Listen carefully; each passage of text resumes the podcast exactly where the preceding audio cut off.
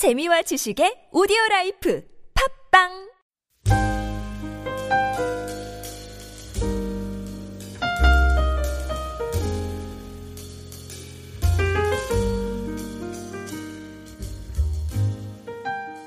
하나님을 믿는 가정의 권속이었지만 각자 다른 길을 선택함으로써 심판의 날에 서로 다른 결과를 맞이한 세 종류의 인간 유행을 볼 수 있겠습니다. 이 세 종류의 유행을 통해서 오늘 하루 우리가 기도하고 선택해야 할 영적인 교훈을 나눠보고자 합니다.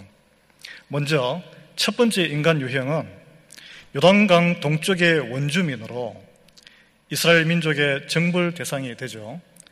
하나님의 심판을 받은 미디안과 아모리 족속입니다. 이 두 족속은 하나님보다 풍요함과 인간 지식의 문명을 더 높은 가치로 선택하고 추구하며 살아가는 인간 유형을 대변한다고 볼 수 있습니다. 이들도 한때 믿음의 가정의 권속들이었습니다. 그러나 풍요에 젖어서 세월이 수백 년 흐르면서 하나님의 축복의 자리에서 중도하차한 족속입니다. 아모리 족속은 세상이 창세기에 모두 홍수로 물로 심판받았을 때 유일하게 믿음으로 구원받았던 노아의 자손들입니다. 그리고 미디안 족속은 믿음의 조상 아브라함의 후손입니다. 바로 아내 사라를 잃고 상처한 후에 후처로 맞아들인 거두라의 아들들이 요단강 동쪽으로 이주해서 정착한 후손들입니다. 이것을 미루어 볼 때 이들은 조상의 하나님을 알거나 그 믿음의 전통을 전해 들었을 것으로 추정됩니다. 그러나 이들이 선택한 것은 인간적인 욕망에 기반한 음란한 문화였습니다. 그리고 생산력을 최고 가치로 여기는 그 풍요의 신인 바알을 우상 숭배하면서 자기들의 신으로 모시면서 살았습니다. 그들에게 그들의 그 원조 조상들에게는 그 조상들을 구원했던 요와 하나님 그 하나님을 따르기보다는 주어진 환경에 자기 유익에 맞도록 더 개발하고 그런데 초점을 둔 인간의 이성과 지식에 의존한 문명을 개발하는 데 더 포커스를 둔 거죠. 그리고 오늘 본문에 보시면 여러분께서 많은 여러 도시의 이름들을 볼 수 있습니다. 아주 제 눈에도 그렇고 낯설고 잘 들어오지 않을 겁니다. 이름들이. 그래서 본문에 나오는 숱한 지명을 보면 그 지명에서 이들이 얼마나 인간의 욕구를 중심으로 하는 지식을 소중히 여겼는지를 알 수 있습니다. 그 지명들은 한결같이 하나님을 섬기는 단어들이 아닙니다. 이것은 인간의 지식과 풍요와 다산의 뜻을 가진 것들입니다. 예를 들어서 17절에 나오는 아모리 족속 시온왕의 수도인 헤스본, 헤스본이라는 이 지명이 나오는데 이 뜻은 생각의 힘, 이성의 힘이라는 뜻입니다. 그리고 평지에 있었다는 이 모압의 수도죠. 디본. 디본의 뜻도 지식이 풍부하다는 뜻입니다. 그리고 여기 나오는 바못 바알이라는 뜻은 바알 그들의 성기는 바알 신의 성소다 이런 뜻을 가지고 있습니다. 그 한마디로 이야기하면 바알 신을 섬기면서 그들의 가장 큰 가치는 인간의 욕구를 최대한 충족시키는 최대, 인간의 최대 행복을 추구하는 것, 그런 가치관을 반영했다고 할 수 있습니다. 하나님 보시기에는 이제 악이 관영한 거죠. 우리가 사는 이 미국 땅에도 인간적인 가치를 높이는 것이 바로 휴머니즘입니다. 휴머니즘이 사회적으로 확장되면 사회적으로는 인권이 높아지고 확산되고 좋게 보입니다. 그렇지만 우리가 눈으로 보잖아요. 도가 지나치면 결과는 성적으로 문란해집니다. 사회가. 그리고 하나님을 배역하는 길을 걷게 되는 우를 범하게 됩니다. 결국에는 하나님을 잊어버리고 떠나게 될 수 있는 거예요.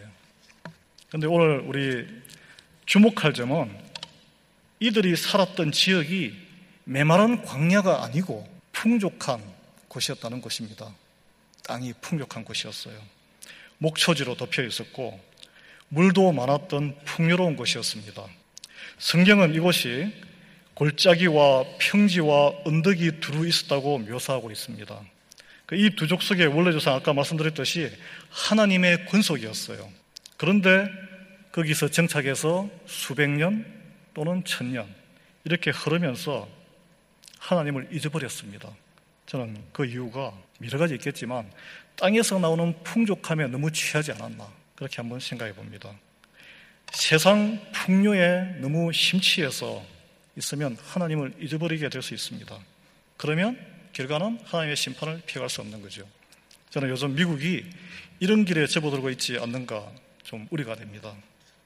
미국은 청교도 정신으로 믿음으로 이 땅을 하나님으로부터 기업으로 받은 거예요. 그렇지만 지난 미국 건국은 200년이지만 미국 백인들의 이민의 역사는 한 400년 넘었죠. 얼마나 땅이 풍요롭습니까? 풍요로움에 젖어서 하나님을 점점 떠나고 있습니다. 그런데 그렇게 큰 눈으로 보기 전에 저희들의 이민 생활, 제 개인적으로도 그렇고 이민 생활은 어떻습니까? 초기에는 다 고생을 합니다. 신분이 해결되고 그렇지만 세월이 지나면서 생활이 조금씩 나아지거나 그러면 기도 생활에서 멀어지고 말씀에서 멀어지고 있지는 않습니까, 여러분? 환경이 풍족해지고 더 좋아진다고 그것이 하나님의 축복이라고 바로 연결해서 말할 수는 없습니다. 왜냐하면 영적으로 우리가 통제할 수 없는 세상적인 풍요로움은 그게 영적인 저주가 될 수 있습니다. 인간은 고난이 올 때 정신을 바짝 차린다고 합니다. 처음에 90% 가까이는 열심을 발휘합니다. 그리고 고난이 올 때 도리어 하나님에게 더 의존합니다. 그렇지만 풍족해지고 모든 것이 좀 내 생각보다 약간 어, 이 정도면 넘쳐 흐를 때 그런 순간이 또 한 번씩 올 때가 있거든요. 90% 이상의 인간은 타락한다고 합니다.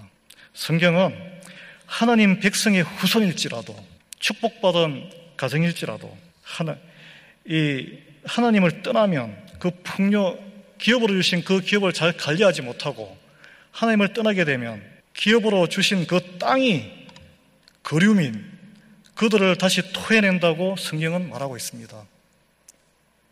그래서 하나님께서 우리에게 미디안과 아모리 족속뿐 아니라 이스라엘 백성들의 그 역사를 통해서도 말씀하시고 있습니다. 그것이 성경이 우리에게 말할 역사적인 교훈입니다. 그리고 이제 심판의 날에 만나게 되는 두 번째 인간 유형은 오늘 본문에 나오는 발람의 길을 걷는 사람들입니다.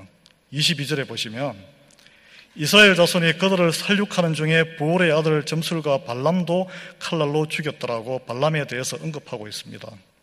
발람은 성경에서 하나님이 누구인지 알고서도 유혹을 이기지 못하고 불의의 삭을 따르며 자기 스스로를 속이고 세상과 타협한 인간형을 말하고 있습니다. 그래서 민수기 22장에 보면 미디안의 선지자인 발람이 이렇게 그 모압의 왕인 발락 왕이라고 있습니다. 그래서 공격 이스라엘 백성들이 공격을 해오니까 초청을 해서 저 백성을 이스라엘 백성을 저주해 주십시오. 당신은 선지자니까 그렇게 요청을 해오는데 처음에는 거절합니다. no thank you 거절하죠. 그러나 두 번, 세 번 더 좋은 조건으로 또 그 유력자들을 권력 있고 부자들을 내세워서 많은 또 금을 주겠다. 자꾸 요청하니까 계속 못 이기는, 못 이기는 척 하면서 결국은 응해요. 그런데 그 모든 순간마다 이 선지자 미디안의 선지자 발람이 하나님한테 다 물어봅니다. 물어보고 여호와 하나님한테 물어보고 그 대답하시는 그 하나님 말씀만을 선포하는 것처럼 이렇게 말을 해요. 말은 그렇게 선포를 합니다. 그렇지만 그가 선택한 행동의 결과, 행동, 행동의 결과는 본인의 의도와 욕심에 충실한 것으로 드러난다고 성경에 나와 있어요. 그래서 마지막에 하나님께서 그 발람이 타고 가던 우리가 다 익숙한 대화죠. 나귀가 나귀의 말문을 틔워서 사람 말을 하게 하는 거예요. 그래서 네가 어긋된 길로 가고 있다. 그 경고까지 하는데 그렇지만 끝까지 질주합니다. 이 사람이. 그래서 마지막은 어떻게 되냐면 전국에는 미디안 땅을 정복하잖아요.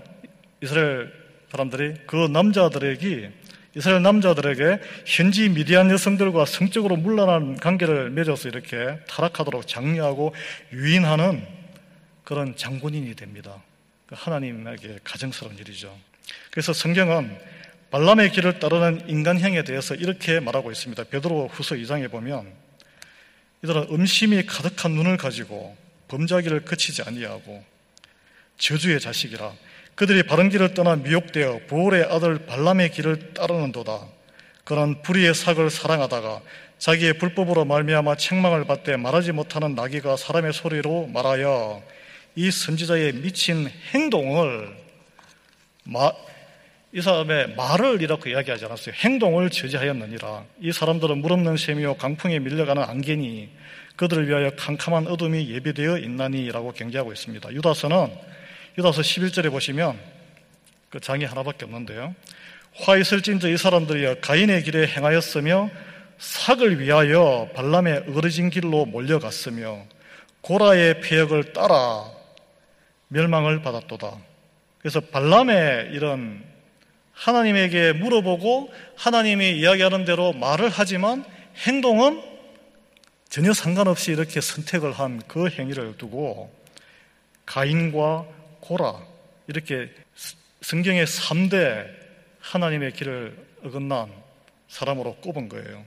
요한계시록 2장 14절에도 발람형 인간을 부가모 교회를 경계하면서 발람을 듭니다. 이 발람은 왜 이렇게 하나님의 심판을 받는 대표적인 인간형으로 낙인이 찍혔을까요? 오늘 본문에 나오는 발람. 어떻게 보면 발람은 하나님을 지식으로 너무나 잘 알고 있던 사람이에요.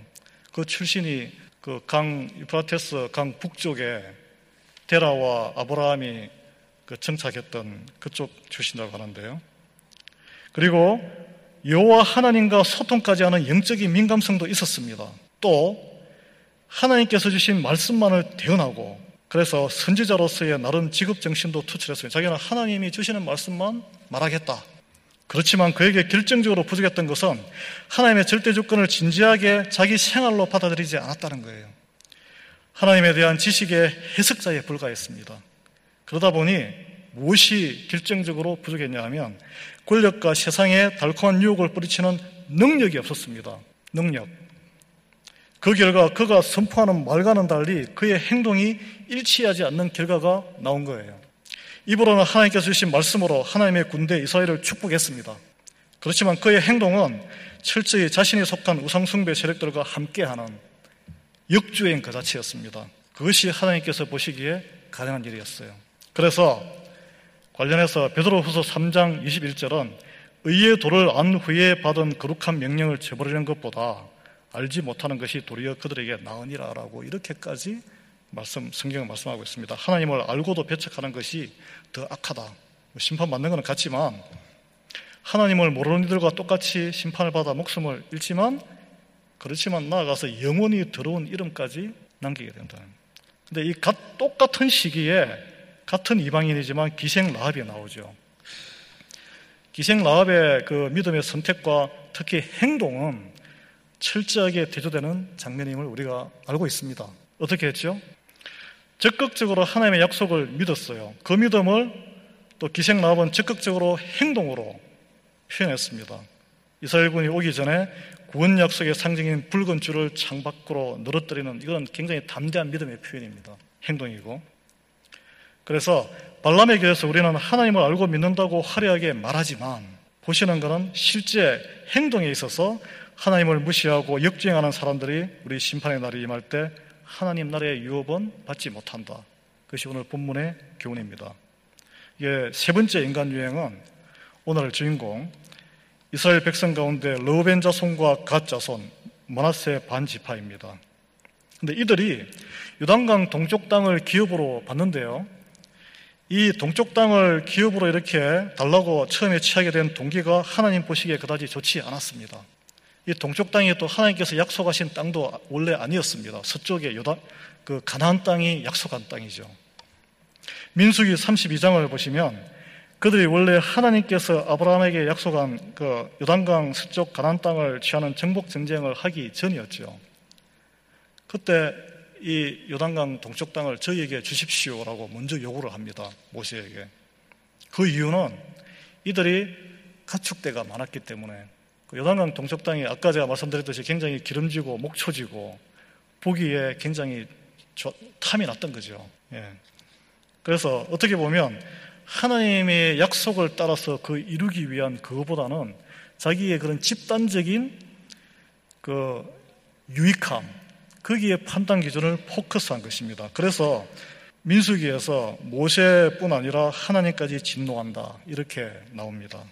그 이유는 요단강 서쪽으로 이제 막 진군을 해야 되는데 사기를 저하시키고 하나님 약속까지 무시하는 듯한 요구였기 때문입니다.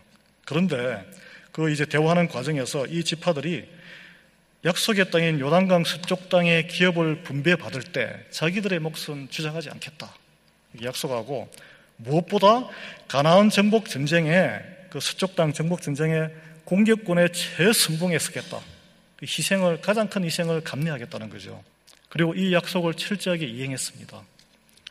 여러분, 우리 가족이 내가 차지할 땅도 아닌데 굳이 가장 많은 피를 흘리는 전쟁터의 최전방에 서야만 하는가? 이런 물음이 생길 수 있습니다. 그러나 이 공동체 전체의 일에 주님께서 주신 그 사명에 자신의 유익의 영향을 받지 않고 온전히 하나님 약속에 따라 목숨 바쳐서 전투에 나선 이들이야말로 어떻게 보면 하나님의 참된 군사의 모습입니다. 따라서 이들은 다른 지파보다 이스라엘 공동체 전체를 위해서 두 배 이상의 인내와 노력과 헌신을 했다고 볼 수 있습니다.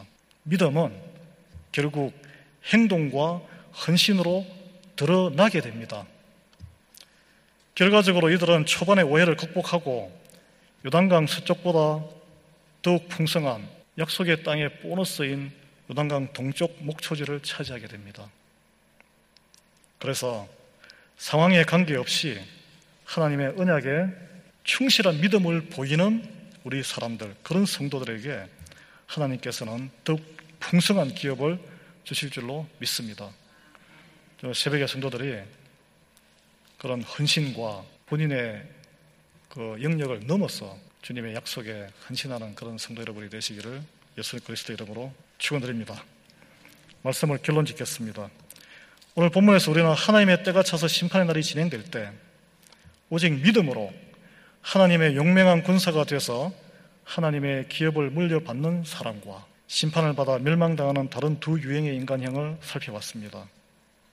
우리가 기록과 역사와 지식으로 남아있는 하나님을 섬기며 세상의 풍족함과 유혹과 정욕의 우상에 무릎 꿇은 그런 미디안과 아모리 족속처럼 살지 않도록. 그리고 끊임없이 우리를 유혹하는 세상의 달콤한 불의의 삭 거기에 립 서비스를 하면서 행동은 그 삭을 따라가는 발람의 길을 걷지 않도록. 그 다음에 그렇지만 무모해 보이지만은 오직 예수 그리스도를 구주로 믿는 믿음으로 하나님의 약속을 붙잡고 신앙 공동체를 세우고 헌신해서 우리가 사는 이 땅에 미국 땅에 새로운 주인으로 각 분야에서 하나님의 기업을 받을 수 있는 우리 새벽의 성도와 연합의 성도들이 될 수 있도록 우리 주 예수 그리스도의 이름으로 축원드립니다. 기도하겠습니다. 하나님 감사합니다. 주님 저희가 이 미국 땅에 새로운 땅에 이렇게 부름을 받아서 이민 생활을 하고 있습니다.